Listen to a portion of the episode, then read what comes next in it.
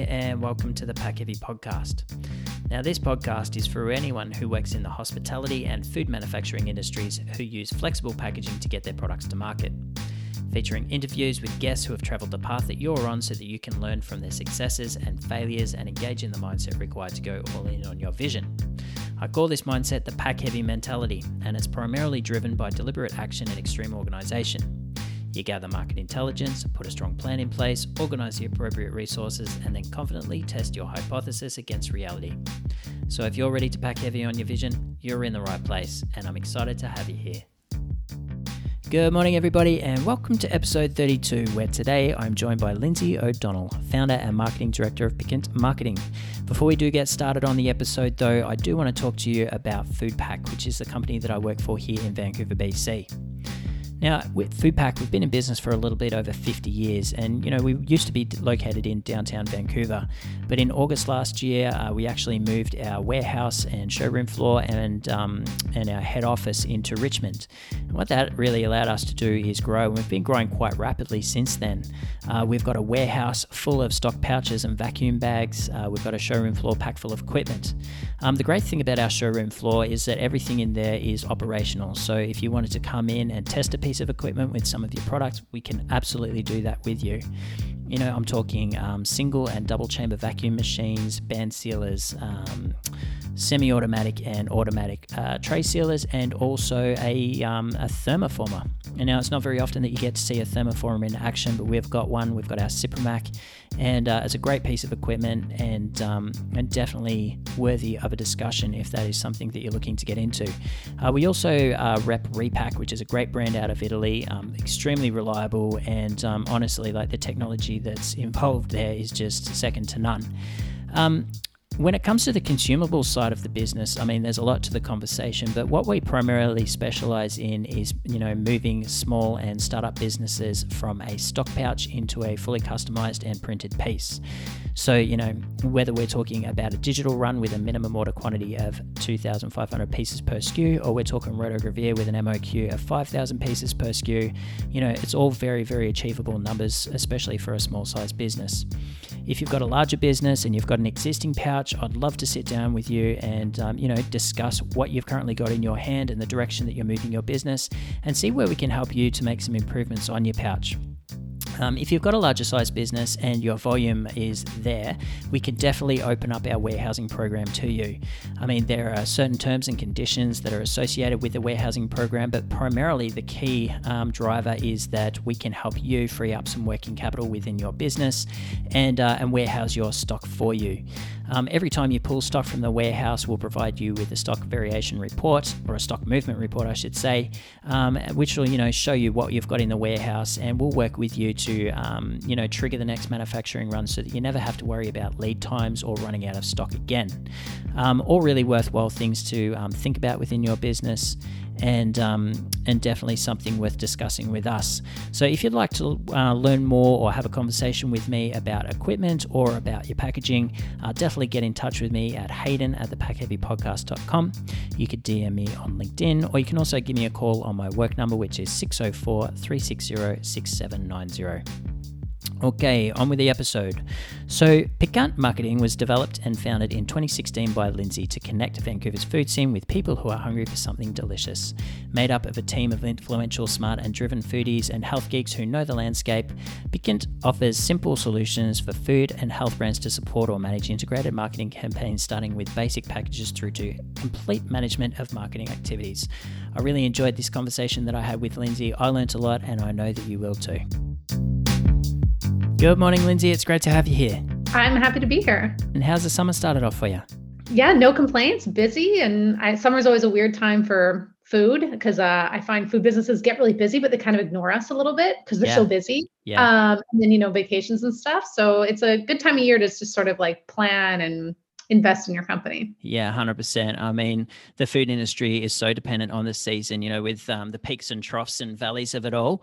And, mm-hmm. uh, you know, I'm working actually with a client here at Foodpack, um, Mr. Cooper's Pies, who's also located in Steveston, which is where you are. And their business yes. is extremely seasonal. Yeah, I could see that. Um, yeah, I mean, I have like a gelato client. They're pretty seasonal, but I feel like over the past year, all my clients got much better at adapting. So, you know, whether it be off season or just like pivoting in terms of delivery and getting more creative at creative demand. I feel like COVID, if you made it through, you're more stable mm. now. So yeah, I do have a few seasonal clients, and but they seem to have um, really invested in sort of new revenue streams and new tactics. Yeah, 100%. It's something that we've noticed here as well. You know, whether it's a restaurant that's had to close their doors and not allow, you know, people onto the floor and uh, and they've sort of branched out into either the retail space or the pre-prepared mm-hmm. or um, meal kit sort of space. You know, we've got mm-hmm. tray sealers here that, you know, we've been providing to um, to our clients in that world. But yeah, I would imagine that in the marketing space where you are, um, you know, they would want to keep things pretty active just to keep their um, clientele, you know, aware of what their activities are and so on as well. So that's exactly the world that you live in. Mm-hmm. Yep, for sure. Yeah, I mean, I mean, I, I could talk forever. It's uh, the COVID experience and how it was different for all my clients, but yeah. I'm sure that's another episode. Yeah, I mean, yeah, and the whole COVID conversation, I think you know people aren't getting tired of it because there's so much to be learnt, you know, through it all. But the real reason that I wanted to talk to you, and I guess when we first connected, I mentioned that on episode 26, I'd already interviewed Jenny Shaw from Social Wellness, where um, Jenny and I sort of discussed social media strategies and content creation, which was great. And then on episode 30, I was also lucky enough to have a really great conversation with Erica Rankin from Brodo, who I'm not too sure if you're aware of Erica. Um, she's pretty active on LinkedIn, but she's also blown up and exploded on LinkedIn, uh, sorry, on hmm. TikTok. Mm. Oh, um, oh, cool. Yeah. And the real reason that I wanted to talk to you, though, um, is that I'm really interested in marketing strategies that food based CPG companies can implement in the early days and on a mm-hmm. shoestring budget. So, whether it's social media and TikTok, like I've already had that conversation. So, I didn't want to focus too greatly on it. Um, but. I really mm-hmm. also wanted to talk to you and get some insights on market research that you can, you know, conduct to um, you know, gather gather some information on you know mm-hmm. brand and marketing strategy. So whether that's mm-hmm. qualitative mm-hmm. or quantitative research, that's definitely something that I'd like to have a chat with you about today. But before we kick off, uh, where did you grow up? Where are you from? Yeah, so I grew up in Steveston. Yeah, Uh, I lived in Vancouver for a while, but I'm now back in Steveston.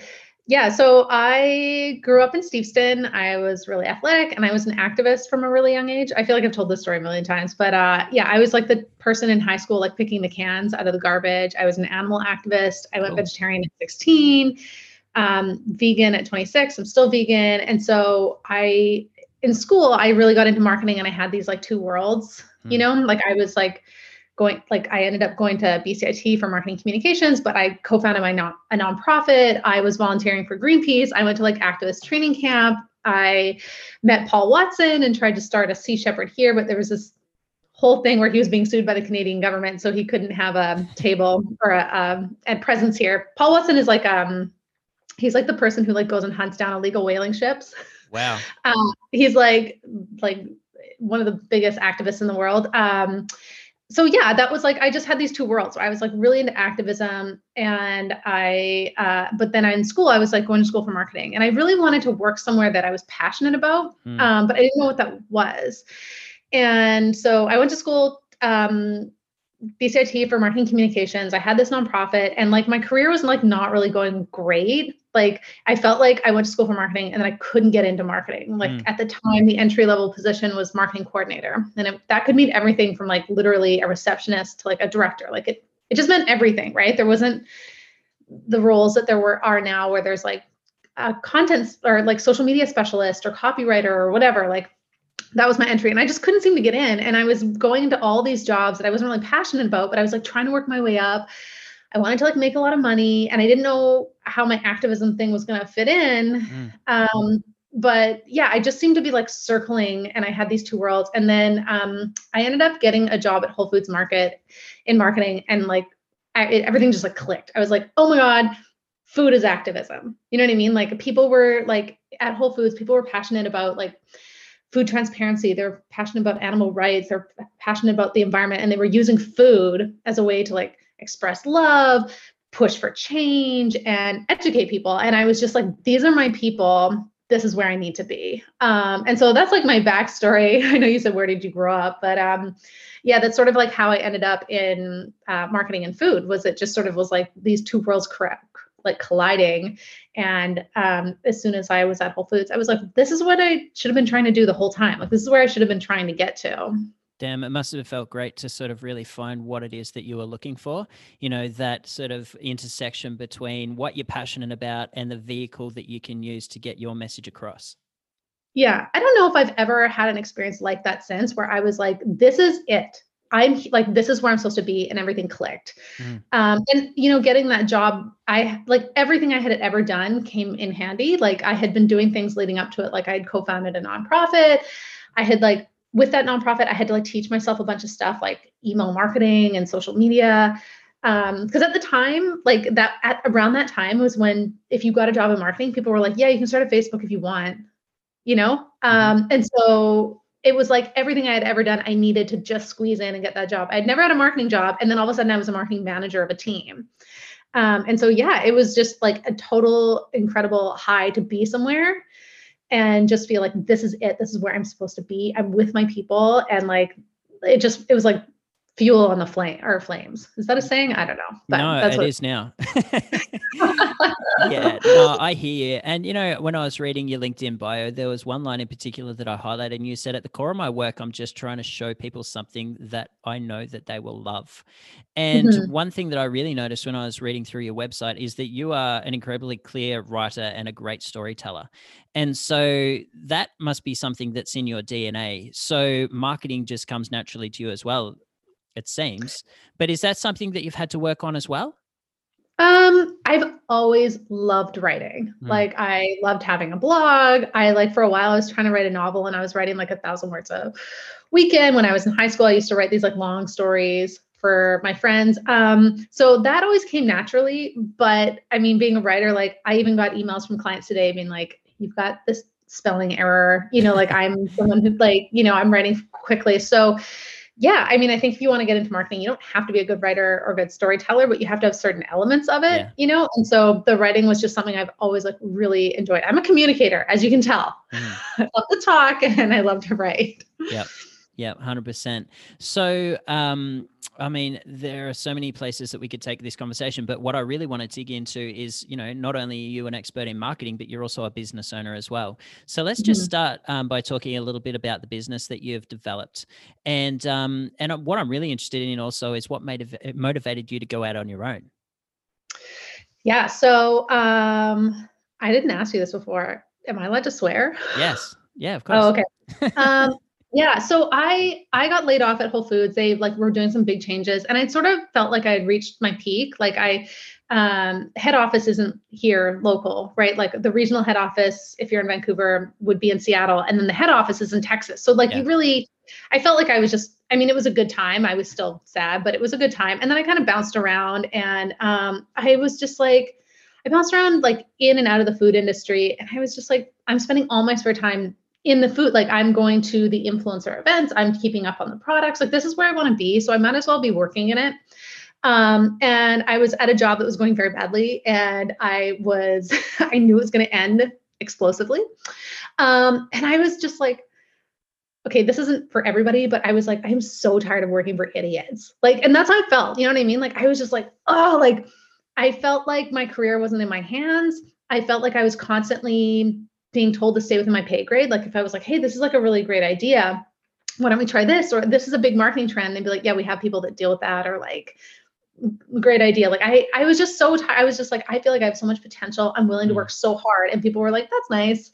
And um, yeah, and I felt like a lot of times I was working for idiots and not entirely idiots, but I was just like, when it comes to marketing, you know, I I just I was so frustrated, and I, thought, okay, well, it's time for me to try something on my own, and I'll either like crash and burn, and I'll come back and I'll be so much more appreciative of a nine to five job, or I'll succeed and I'll be right, you know. So um, I had a partner at the time, and uh, I didn't know what I wanted to do, but I knew I wanted to do something in food, and so I thought like maybe I'll do a product myself. Like I have these like a really good like cookie recipe. I have some like really good salad dressing recipes. And so I took someone out, a food owner, out for coffee and she talked to me for like an hour. And I was like, oh my gosh, thank you so much for all this information.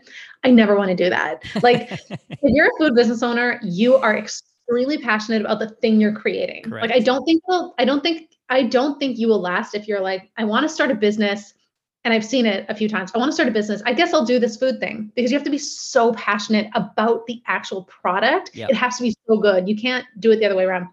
But at the end of it, she was like, I need marketing help. And I was like, I just want to do what I did at Whole Foods. And so I started getting up at like five or 4:30 or something. Maybe it gets earlier every time I tell the story, but um, with my partner, and we would work on the business before we went to work. Mm. And I knew that I was like, it's either going to get fired or quit really soon. Um, and so that's how it started. And yeah, it was basically like I know I know all the players.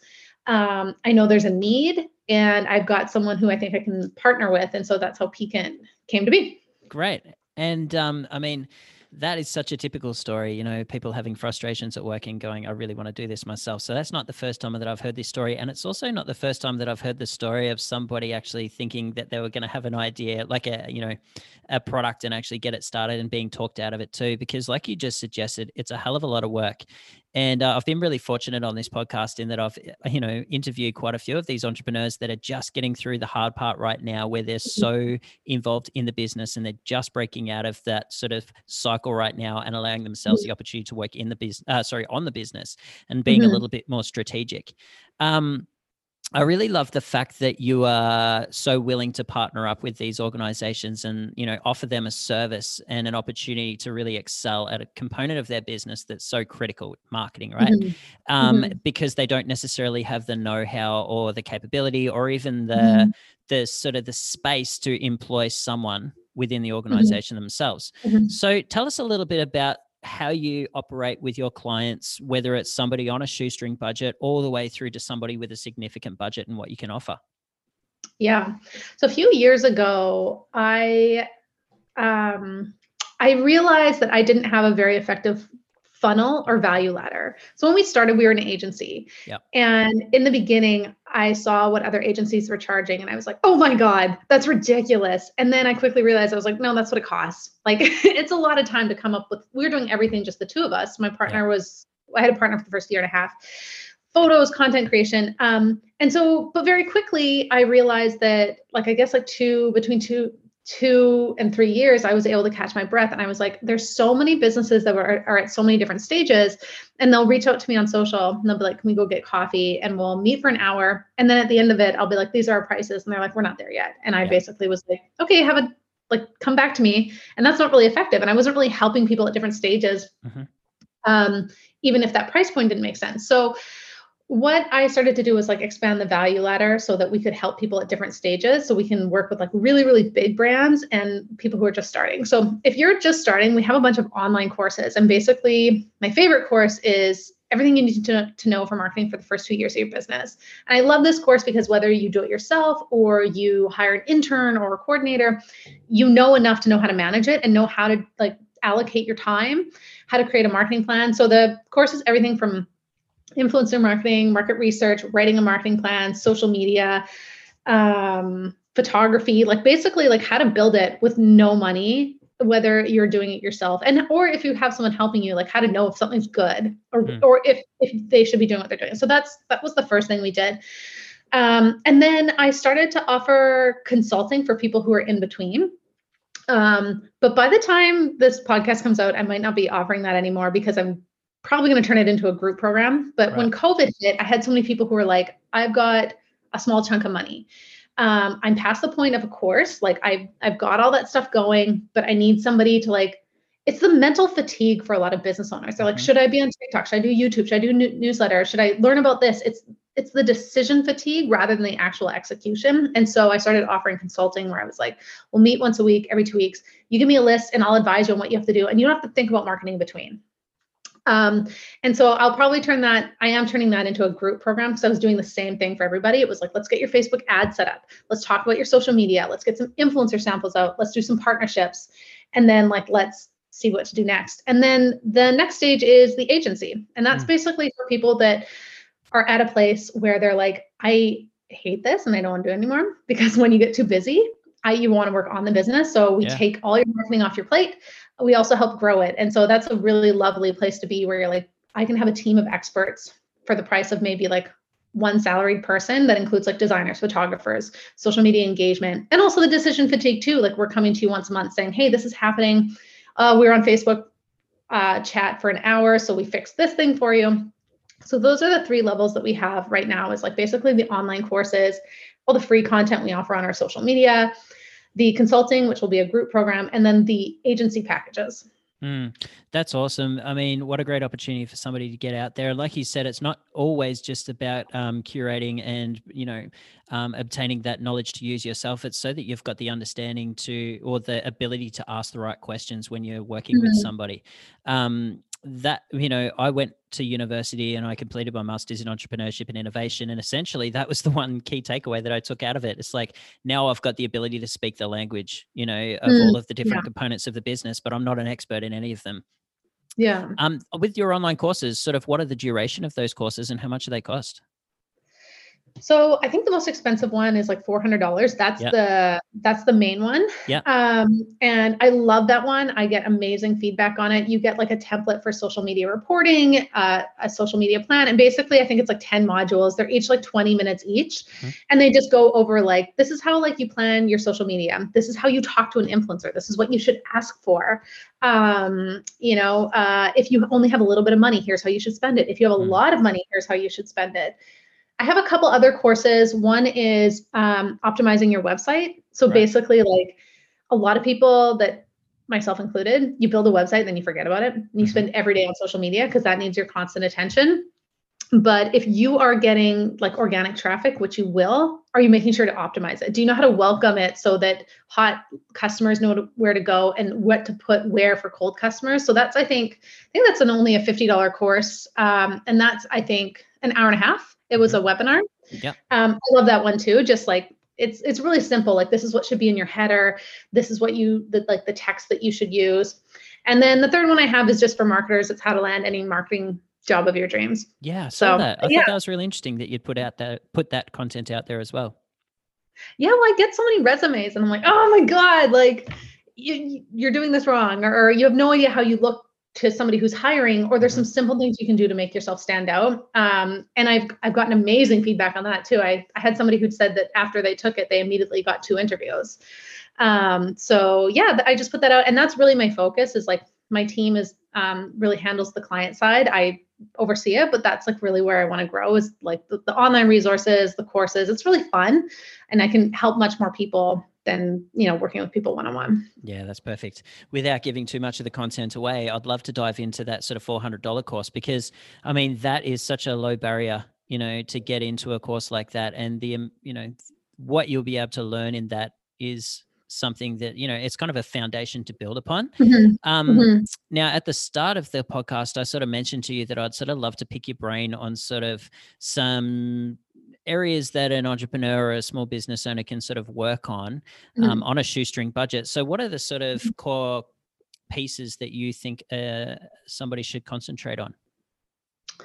So if you are a brand new, um, a brand new brand, it's always great to have a business plan and a marketing plan, but you're probably going to deviate from it a lot. Yeah. I mean, we had a business plan, and then immediately we were like, well, this isn't what the market wants. You know what I mean? Like you can research yeah. all you want, but what people tell you and trends in the market is a lot different than how be- people behave. I mean, anyone who's planned an event will tell you that, like, oh, I had a hundred people swear up and down they're going to come and then not sell any tickets. So, mm-hmm. if you're a brand new brand, definitely write the plans because it gives you a roadmap. Um, yeah. But n- like, do not be married to it. I mean, when we first started, we had a different. Our target audience varied, our prices varied, and actually what we offered varied. And we had a lot of experience and we had done a lot of research. So write a plan.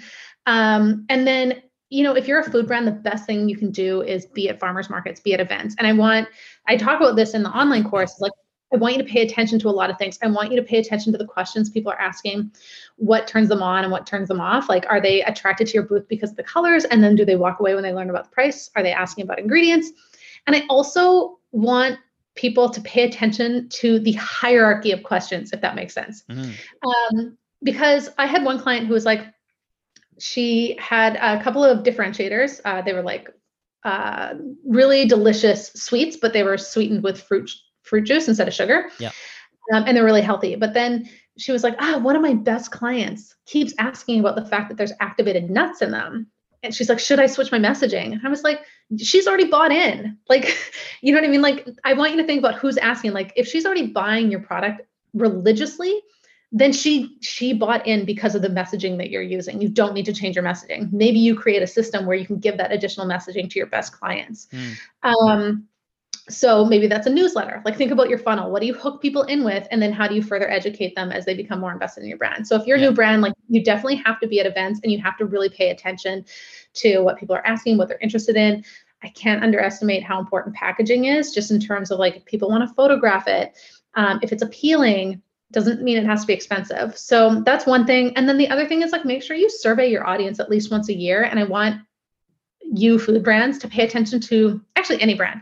I want you to I want you to really pay attention to the language they use. So if you ask them like like for me, I did the last survey I did, I asked about marketing budgets, but then pe- the, the, the way people worded it, I had to change the wording on my social media, on my offers. Like I, you might think you know the service or the need that you're filling, but understand how people are wording them and how they talk about their pain points, right? Um, so if you're a food brand, the first thing to do is research, get in front of people, and then also just really listen to the language people are using so that you can use that language in your marketing. Mm. The other thing you can do is I always say just like master one thing and leverage it. So if you can, the easiest and cheapest thing you can do is get on social media it doesn't have to be beautiful, but like get in those direct messages, start talking to people, engage with your community, and don't feel like you have to have a newsletter, a, a YouTube, um, you know, a supper club. Do one thing really well, and then when you feel like the the wheels are greased and you've got a really engaged community, tell them, hey, if you love what we have here, we've got something additional on this other platform. However, one little caveat is always collect emails. Emails are so valuable. Um, and you don't own your audience on social media. Facebook does. The algorithm can change. You could have your account hacked. So, really, you want to use social media as a way to get people on an email list or a way where you have direct contact. Even if you're not ready to email them yet, make sure that you're collecting those emails. So, yeah, no, the email list is so valuable, isn't it? Mm-hmm. Yeah, extremely. Um, you've just actually nailed quite a few points that uh, quite a few people that I've interviewed have said. You know, farmers markets, the best way to get information direct from the consumer. Mm. Um, Lita's Mexican foods. Uh, yeah. Oh man, there are just so many. Yeah, exactly. There are just so many entrepreneurs that I've spoken to that actually started in the farmers market space, mm-hmm. and mm-hmm. they've grown from there. But what they learned during the, you know, the time on the cold mornings, you know, is standing with their their gloves on and so on. The amount yeah. of learning that they um that they had during that time was just priceless. Yeah, Oh uh, yeah, I, I've seen other food brands spend a ton of money and go straight to like they get a distributor or whatever. And there's so many expensive um, mistakes, and it's so hard to pivot. Like I mm. remember I had this one brand who um, beautiful packaging, immediately got in retail. Like I guess they had a, a lot large amount of funding, and it was like a snack, like um, like there were like clusters of gran- like granola, and it was supposed yeah. to be you're supposed to eat it with your hand. But by the time people got it, the clusters had broken down and everyone was mm. eating it like granola. Yeah. So all of a sudden it's like, okay, you sold this delicious product, but nobody's eating it the way you're marketing it, which means it mm-hmm. needs a different place in the grocery store. The packaging has to be different and the messaging is different, or you need to change the product. And that's really expensive. And I think you're fighting an uphill battle if you launch something and you don't get in front of people to learn those things. Mm. And then you do learn those things. Like, what do you do? Like, do you do you just try and convince people not to eat it the way they want to eat it? Mm-hmm. You know? Yeah, I do know exactly what you mean by that. That's actually, as a food packaging consultant here at Foodpack, these are some of the questions that I'll ask my clients. Like, how is it the product? How do you want the consumer to eat your product? Like, what are they expecting mm-hmm. when they open the bag? How long is it going to sit on the shelf? What kind of shelf life are you expecting here? And not only that, in a lot of cases, when a consumer is walking down the grocery aisle, it's the first time that they'll ever interact with your brand. So mm-hmm. your branding needs to be so on point you mm-hmm. know, to actually capture them and have them look at your package when there is so much competition out there like what's going to differentiate you so you know spending those few dollars that you do have on your packaging design in my opinion is one of the smartest things that you can do as well oh totally agree i think it's it makes it easier to work with influencers because people yep. want to photograph it it pops on the shelf and something else is like what is going to packaging that's going to work in a farmers market is mm. not necessarily going to work in a grocery store. I remember we had a consultation with one, they were like a cookie brand and they had their cookies in cellophane bags. Yep. And it was, and you know, like that's great for farmers markets. Um, but on the shelf, it's going to look, I don't know, like I want to say like less food safe or less professional. It's not going to pop. Yep. um, unless it's like made in house. And I remember we said, like, what about your packaging? They're like, no, people love our packages. I'm like, people love them at the farmer's market. They're not going to love it when it like looks crumbly and it looks like it was made in someone's kitchen at Whole Foods, you know, like it. So yeah, yeah. I totally and not only that, I mean, the you got to think about the shelf life that you're getting in cellophane or something like that as mm-hmm. well. Like, um, mm-hmm. there are so many directions that we could take this conversation. I mean, one thing that I really like to highlight for the clients that I speak to as well is that you've got such an opportunity to tell a story on your packaging. So the packaging that you choose is really critical. Like you could have a stand-up pouch, which typically has a front panel and a back panel with the bottom gusset. It just sits up with the zip and the tear notches. Or you mm-hmm. could, um, if your product is suited for it, look at a box style pouch, which has got the extra side panels and the gussets, which, you know, really allows some extra and valuable real estate to, you know, get some mm-hmm. extra messaging across. So you can really, really mm-hmm. utilize that space as well. Yeah. Yeah. All great points. Yeah. I think, uh, yeah, I see people spending a ton of money on things when they first start. Mm-hmm. Um, photography, but I'm like packaging is really something that's going to continue to pay off in so many ways. Mm-hmm, exactly. I mean, there are so many different ways that somebody could get started as well, whether it's with a stock plastic pouch and they're applying a sticker or a label to it, or whether they go straight into a printed project. I think that a lot of people would be surprised as to how easy it is to get into a, a really beautiful package. And oh, yeah. um, even at low quantities, like, yeah, your price point is going to be a little bit more per unit. But as soon as your business starts to scale, which it will over time, your unit cost is dramatically going to drop down. And you've got to keep that in mind as well. But unfortunately, the price sure. of doing business at low quantities is that it is a little bit more expensive at times. Yeah. But I mean, I do think it results in more sales, which is worth the investment. Yeah, it's a strategic approach for sure. Mm-hmm. Um, so at the moment, you've got a team of seven. Over sort of what period of time did you realize that you needed to bring some specialists on board to help you out and and what areas of the business did you sort of fill mm-hmm. first um, and sort of what was your strategy around that to uh, in terms of hiring oh my gosh well every entrepreneur will tell you most of them nine out of ten will say you don't make the money you think you're going to make mm. in the mm-hmm. time you're going to make you know um, and so i hear this all the time where people are like i don't have the money to hire but I now realize like you will not make that money unless you hire because I think, you know, you're too busy working in the business that you're mm. not putting out there that you can grow.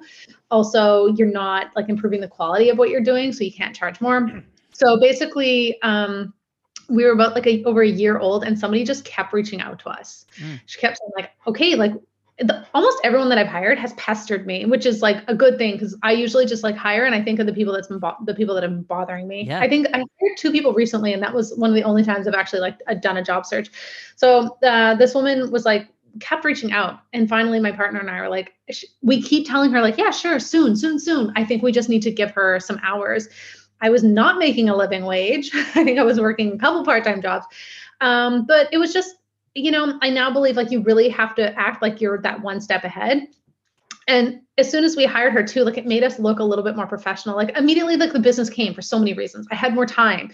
I think when we went and talked to clients, the fact that we like now had more people, it legitimized us. Mm. Um, I think even just like energetically, you're like freeing up some space for more stuff to come in. So about a year and a half, we hired someone, and she did photography. She did some social media, um, and yeah so now i have a actually i have a team of like 10 but it, i think it's like six or seven core people like i have a few people that just do like engaging but i have six or seven core people i have a senior marketer marketing manager two account managers an operations person three designers um, and some some engage people who do engaging yeah, yeah, I totally get that. Um, you know, working by yourself is such a, a, tough task, you know, whether it's the mindset that you've got to undertake to be able to get up every day and do it over and over and over again versus, you know, managing a team you know managing a team of people which like you said you can get energy from the team but then um, you know bringing on a team also has its challenges at times as well um, but one thing that I really love about your online presence and sort of the message that you get out there on LinkedIn is that you're such an open book. Like you're so honest, and um,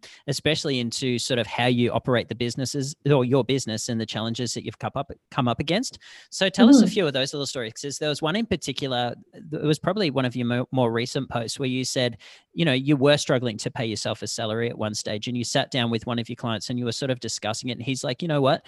How about I pay for a six months up front and I get a discount. So sort of walk us through that conversation and sort of the direction that it sort of shifted your business in. Yeah, I mean, I talked to like a very successful entrepreneur and he was like, "Oh yeah, I feel like quitting every 6 months." So like that's totally normal. I think about it like once a year. I'm just like, "Why am I doing this?" Um I think too, like in the beginning, cash flow is such an issue. And I think it's actually worse for food businesses because sometimes you can get to a place where people don't pay for six months. Oh, yeah. So, um, yeah, I've had a few times in my career with this business where I'm like, why am I doing this? I'm stressed because we don't make any money. And then when we are busy, I'm stressed about being busy. Like, what's the point? You know? Um, and so in the beginning, cash flow was a really big issue because I would give my clients 30 days to pay. And like total transparency, like when you first start, you are working with people who are at your level where cash flow is an issue for them too. Yeah. you know what yeah. I mean? Like the more established you get, it's not that the clients are better or worse. It's just when you're starting, oftentimes like they're hiring you because of your price and your experience, and that matches where they are. I don't have any problem with any clients paying anymore, but in the first couple years, I really did. Um, and so what would happen is I would, I always pay my team first but I, like the, the month would end and then I'd be waiting for clients to pay. Sometimes they'd be mailing me checks. And then two or three weeks later, I'd finally get the checks. I'd pay my team. Some people would be late and then the month would start again and I'd have to pay my team. And so sometimes I went like three or four months without paying myself, mm. um, which is very stressful. I like, I am the income generator of my family. We, I have a daughter, we have a townhouse. So like the pressure's on. I'm not one of those people that's, oh, well, like bills are taken care of. Um, and so, yeah, one of my clients, like we, I really loved him, um, but we never really hung out socially. And one day he was like, let's just go for coffee, which I like highly recommend. Just like connect with your clients on a personal level and the relationship.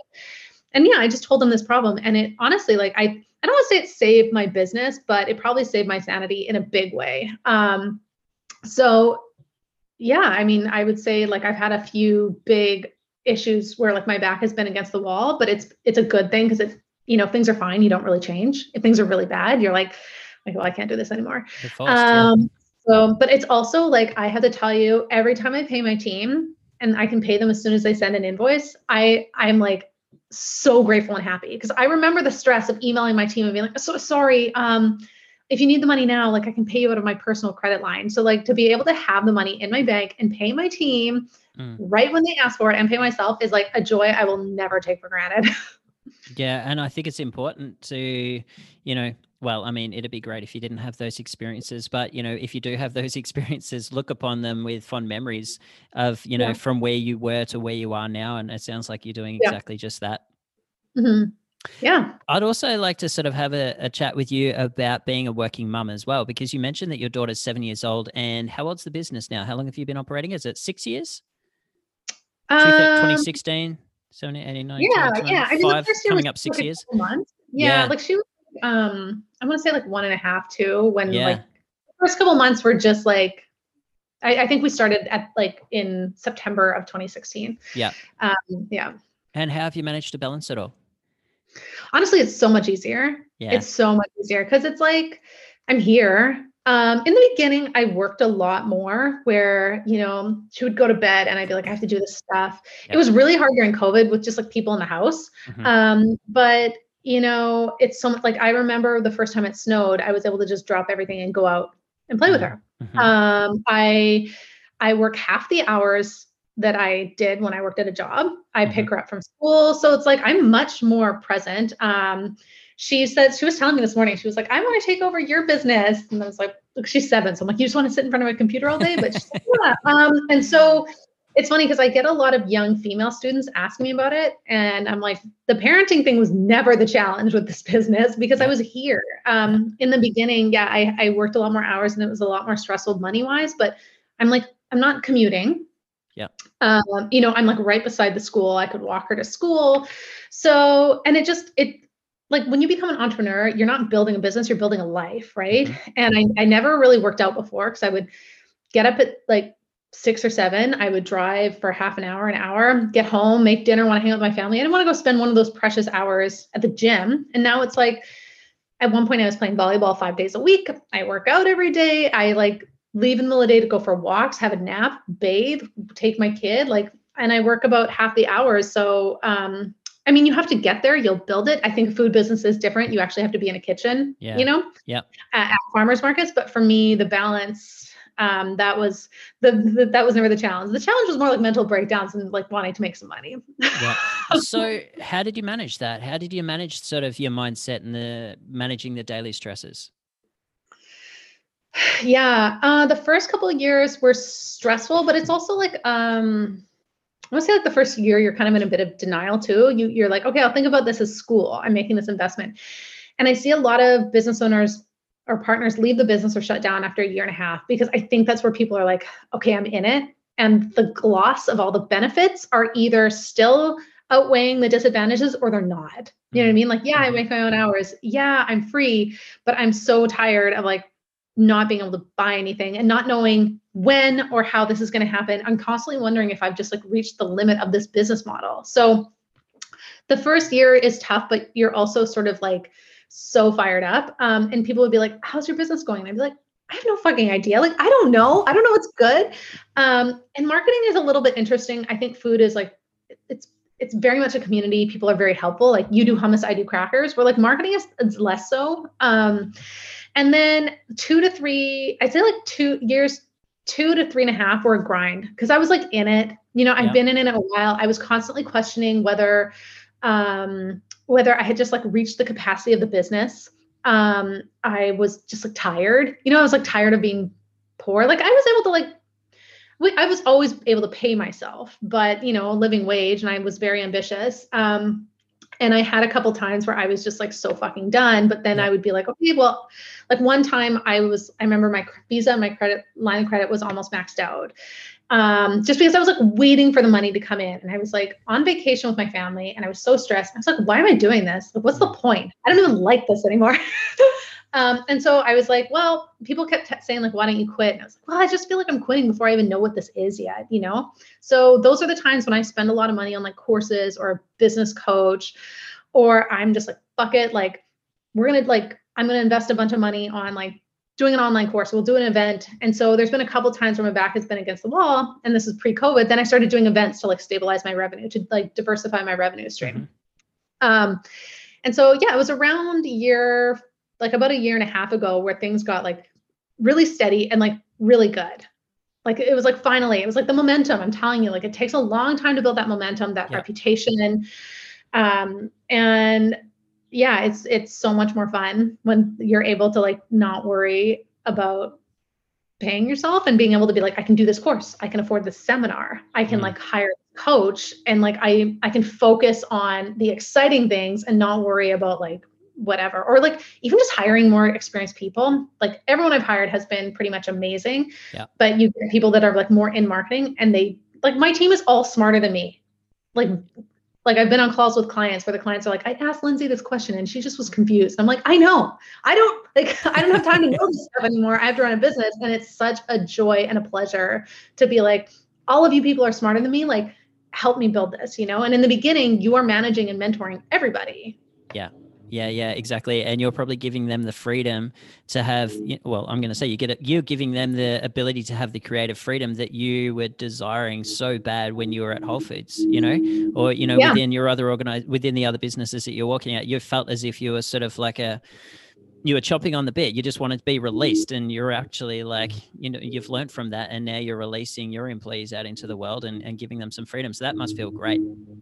Yeah, I mean, I think my problem too is like I have to. I'm like, you have to tell me if you want to learn more because we're still startup, and so I know that you know we don't offer a ton of stability. Yeah so contractors, but I'm like, what I can offer you is like, I will let you experiment or do whatever you want. So you need to tell me. I don't want you to leave after six months and say like, I'm, I'm not really learning anything. Um, yeah. And I will say that like 90% of the people that leave, they leave for like great opportunities. I help them get the next job. Like I get it. You know, I, I understand wanting to grow in your career. Yeah. Um, and so that's, that's a, another really nice thing. Awesome. Two things that you mentioned. So you said, well, I know that you've sat down with a client before and you've sort of gained some insight and some knowledge and, you know, had the ability to sort of um, leverage their um, perspective to help you take your business to the next step.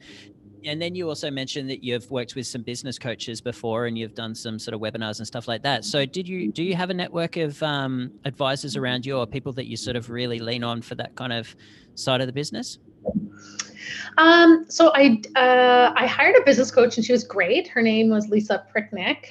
Um, and then I there's this thing called the Bundle Co. where they offer 150 businesses for like a hundred dollars mm. and it'll take me about a year to go through them um, and then i signed up for a few masterminds so i did like a facebook ads mastermind with uh, tammy cannon and right now i'm doing a google mastermind right i'm still looking for that next like mentor maybe i'm just like not ready to spend that next level of money. Yeah. Um, but I do have two core people on my team who I worked at Whole Foods with, and they're they're more my peers. So um, Emily is my designer, but she's really like a very experienced designer, and then Lynn is my operations manager. And so we sit and discuss. Like they are so experienced and they are so knowledgeable that they they're my team, but they are kind of partners in terms of like how I trust their opinion. Mm. Um, and it, it is like I it's so valuable to have people on your team that you know are not going to leave or they're going to give you like a, a, big heads up and that they're going to be honest with you mm-hmm. um, and they're going to give you the hard truths and so yeah i mean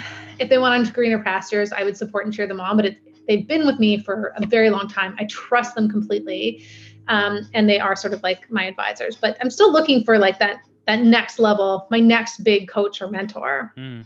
Yeah, I know. And it's really important to find that right person and have some chemistry with them as well. So, mm-hmm. you know, hopefully you come across that person and somebody today is listening to the podcast and they may know somebody as well that can point you in the right direction too. Yeah. Awesome. Yeah. So now that you've been operating for quite some time, it sounds like you're sort of through the thick of it and you're really enjoying what you're doing and you feel as if you've sort of arrived at that perfect place and, and you're exactly where you're meant to be. You know, over the years, you've made some mistakes and you've learned a lot along the way. If you were to sort of go back and speak to the person that you were back when you were first starting out and saying, hey, and offer yourself some guidance, what guidance would you have offered yourself? Um, chill out. Yeah. I think the biggest stress is just not knowing if it's going to work, yep. you know? Yeah. Um, and I mean, yeah, you feel like you're meant to be, but there's still a lot of questions, you know, like I feel like um, we just got to a place where I'm like pretty comfortable. Mm. Like I'd say at the end of last year is where we got to a place where it was like much more stable. I felt much more confident. Like if I think for so many years, if I was like, if we lose a client, like this really affects me being able to pay my bills personally. And now it's like we lose a client, it's like, oh, it's not that great of a fit. Things might change a little bit, but it's not a big deal. And it's it's really wonderful. So I think if I could go back, I'd just be like, chill out. It's gonna take some time. I spent so much time worrying, like, it's just just like the business model because for so long, I mean, I had to address some like mental blocks um, for so long we just couldn't reach a certain sales goal and it was really frustrating and i was constantly just like is it because this business model is not capable of doing more? Um, and so i think if i had spent that mental en- energy um, like being creative i could have gotten a lot further. I would say too like i wish i had hired sooner. Um, i wish i had done coaching sooner. And in the beginning i didn't do a, like a lot of networking or courses. Like mm. i was like well i read all the blogs i'm in social media like I'm an expert. I don't have to spend all this time. But you know, um, the online courses really keep you sharp. Yeah. Um, and it also helps me create content for my like social media or whatever. So yeah, I would just be like, chill out, hire sooner, and you know, you're not above promoting yourself or really investing in your learning. Perfect. They're such great tips. So what's the future for Piquant? Where are you taking it? Um, yeah. So I I'm really trying to like I I love the one-on-one coaching and the consulting, but I do mm. feel like I've reached a limit in terms of like how many people I can take on. Yeah. And so we're really trying to like turn that into a program so that we can like help and work with larger and larger groups of people. Um, so that's like the big thing is um, like you have a bigger community, everyone benefits, right? Like the food mm. companies benefit because you can network with them. And so the agency side is really good. I want to be, I just want to be better. Like um, I want the quality to go up. Like we have great quality, but like I would love to be able to offer like Google ads or um, you know, maybe video one day. So I really want to like solidify and offer a more premium service through the agency. I want to have more programs and courses so that if you're at any level, you can come to our website and you're like, oh my gosh, there's so much online learning. Yeah. Um, and then yeah, we're I'm hoping to get this business to a seven-figure agency in three years. So that'll be like that's just like it's a wonderful thing to have that for your community right like mm. you can your team better you can um, do more exciting things for your clients so that will be very exciting yeah and it's great to have a goal to drive towards as well because it's sort of you mm-hmm. know having that vision and that goal that you're working towards sort of defines the decisions that you make today and it's just like you, it motivates your team, right? Like yep. I think too, for so many years, it's like you made progress, but it really doesn't feel like progress because you might double your revenue 100%, but like 100% of like 10 grand, like yeah. Not you're still poor, you know? Yes. Um, and so for so many years it was like you were making progress, but it was it's just a bit of a grind and you might not feel like it when you're in it. I always loved what I did. I always loved my clients. I always loved the industry and I loved my team. Um, but you know, I, I just have to say, like the last year and a half, it's just so much more fun. It's so much more fun when you're like, you can play a little bit, you know? Yeah, no, absolutely. Well, Lindsay, thank you so much for your time today. I've learned so much. Um, honestly, guys, if there's anybody out there and you're a startup business in the food based CPG space, I recommend you jump onto Lindsay's website, have a look around, and you'll notice there's so much information up for grabs. And uh, and I highly recommend reaching out to Lindsay as well and starting a conversation because um, it's obvious to me, and I know it's obvious to all of the listeners today, Lindsay, that you definitely know your stuff and that you've got so much to offer. You're in so passionate about what you do. So thank you very much for your time. Yeah, thank you. I will say too, if you find us on Instagram, I'm there every day. I interview other entrepreneurs. I'm always trying to give free tips. Also, um, our newsletter, which you can sign up through Instagram, we always have freebies. So, like right now, there's a list of ways that you can collaborate with other brands that doesn't include giveaways, but that will build your social media build your brand and drive sales. So definitely sign up for the newsletter. I send it out once a week and I'm sharing things that I'm learning as an agency owner. So right now I'm working with somebody at Facebook and my last newsletter was like, here's what they told me, what's working right now. So um, yeah, find me on Instagram, sign up for a newsletter. Awesome. Thank you very much for your time. Take care. Yeah. Cheers. Thanks for listening today. If you have any questions from today's episode or would like to know more about what I can do to help you achieve your packaging vision, you can reach me directly at hayden at thepackheavypodcast.com. You could DM me on Instagram at the Pack Heavy Podcast, or we could also connect on LinkedIn and start a conversation there. I'll see you next week.